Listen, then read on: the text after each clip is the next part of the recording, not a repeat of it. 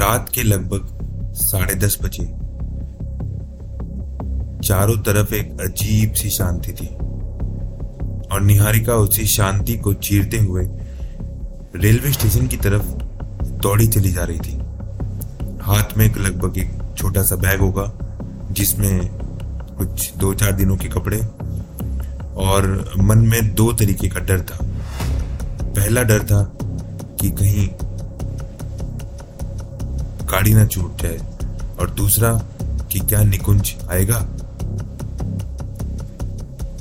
दुनिया को, समाज से डर कर आज तक घर में बैठी हुई थी निहारिका, लेकिन आज वो अपने प्यार के लिए समाज को, दुनिया को, संबंधों को, अपने माँ बाप को बुलाकर अपने प्यार निकुंज के लिए स्टेशन पर पहुंच गई थी।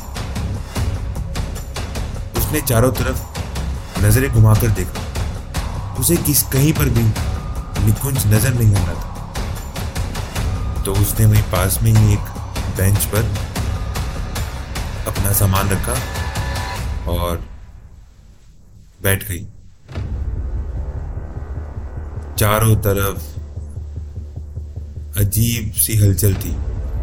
कोई ट्रेन में बैठ रहा था, कोई ट्रेन से उतर रहा था, लेकिन इन सभी हलचलों के बीच निहारिका का मन में केवल एक ही सवाल था कि निकुंज अभी तक क्यों नहीं पहुंचा। इंतजार करते करते 11:30 बज गए। लगभग 1 घंटा बीत चुका था। तभी वहां पर घूमते हुए एक पुलिस वाले ने पूछा, क्या मैडम अभी तक गाड़ी नहीं है क्या?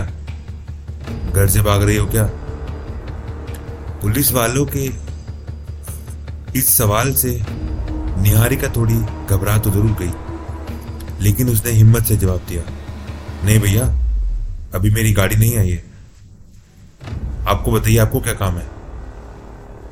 तो पुलिस वालों ने सोचा कि कोई बात नहीं, ठीक है मैडम, हमारा काम तो सुरक्षा का है।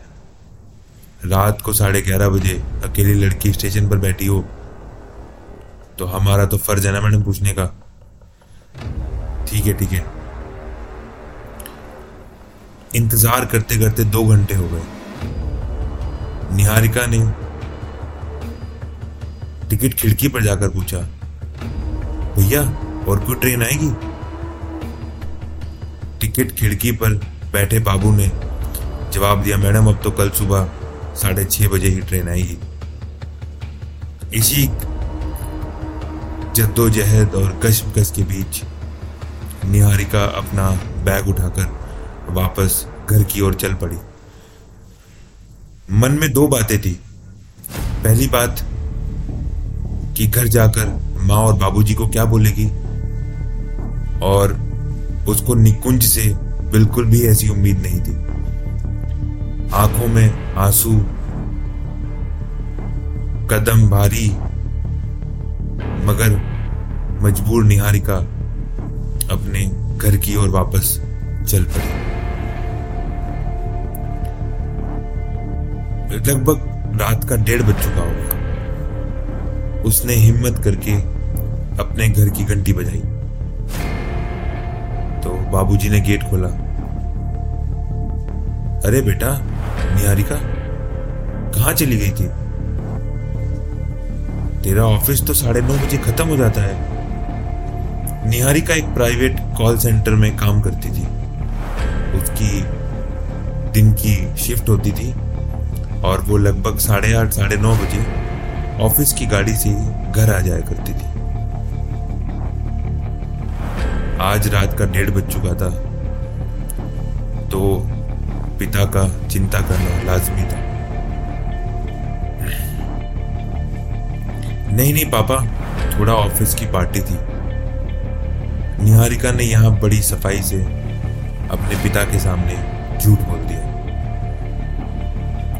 हालांकि निहारिका की आंखों में वो झूठ साफ नजर आ रहा था, लेकिन माँ बाप तो माँ बाप ही होते हैं। वो अपने बच्चों को हर परिस्थिति में अपनाते हैं। निहारिका अपने कमरे में जाकर अपने बिस्तर पर लेट गई। हालांकि थोड़ी बेचैन थी। इतने में माँ आ गई।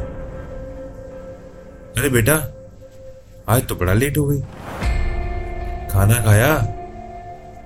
नहीं माँ, मुझे भूख नहीं है। चल बेटा, एक रोटी तो खा ले, मैं तेरे लिए बना देती हूँ। नहीं माँ, बस रहने दो। अच्छा दूध तो पी ले। निहारिका के माता पिता उसकी बहुत चिंता करते थे। इकलौती लड़की जो थी। पिता एक प्राइवेट मिल में काम करते थे और प्राइवेट मिल के मालिक की मृत्यु हो जाने के कारण पिता की नौकरी भी चली गई थी। अब केवल निहारिका की तनख्वाह से ही घर का गुजारा होता था। लेकिन निहारिका बहुत ही मजबूत इरादों वाली लड़की थी।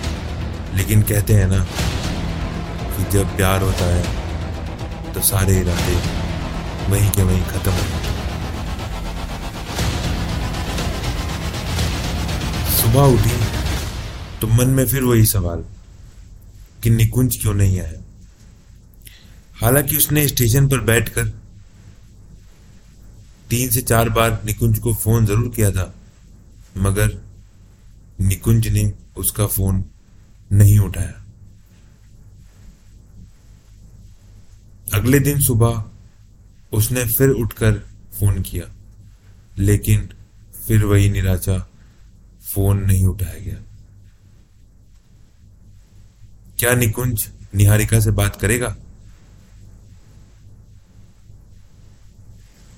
जानने के लिए सुनते रहिए मेरी कहानी।